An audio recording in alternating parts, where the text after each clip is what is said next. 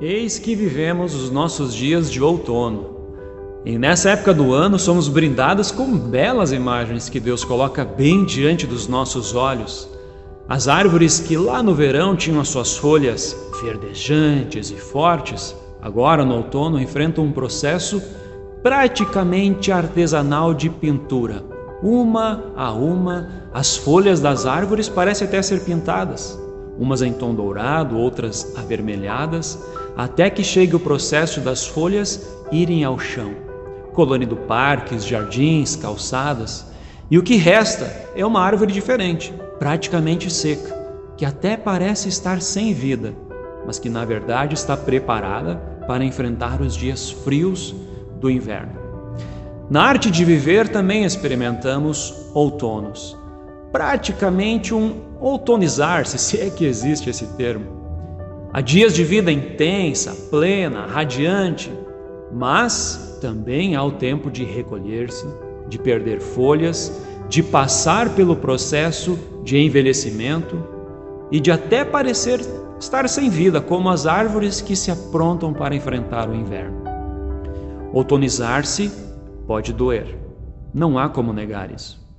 Filhos que deixam o ninho vazio, sonhos que se desfazem, relacionamentos que se retraem, saúde que parece até escorrer dentre nossos dedos, as bênçãos que jogamos fora quando caímos em tentação, as culpas que se empilham sobre os nossos ombros e, claro, o pior de todos os processos, o processo de ver quem amamos, tornando-se como as folhas de outono que simplesmente se vão. Seja num processo longo, caindo lentamente, nos dando sinal de que isso acontecerá, seja sem aviso algum, como uma folha que é arrancada violentamente antes do processo do envelhecer. Mesmo nesse processo de outonizar-se, confessamos algo muito precioso. Nós não estamos sozinhos. Cristo está conosco. A sua promessa é essa, em Mateus capítulo 28. Eu estou com vocês todos os dias até o fim dos tempos.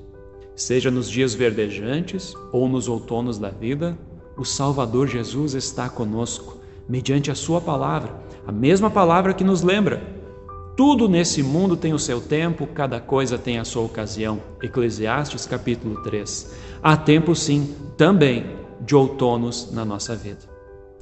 É preciso lembrar que na cruz de Jesus, folhas também foram ao chão. Na cruz, o Filho de Deus pagou com a sua própria vida o nosso pecado.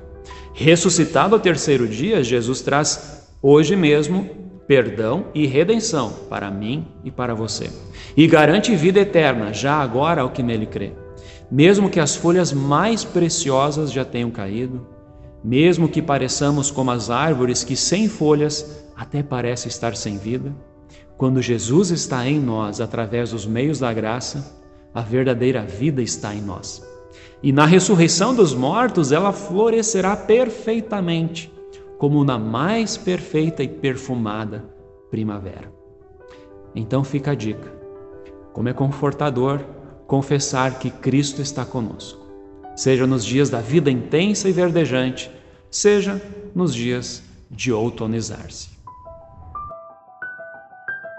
Para saber mais, entre em nosso site radiocpt.com.br e acompanhe nossa programação.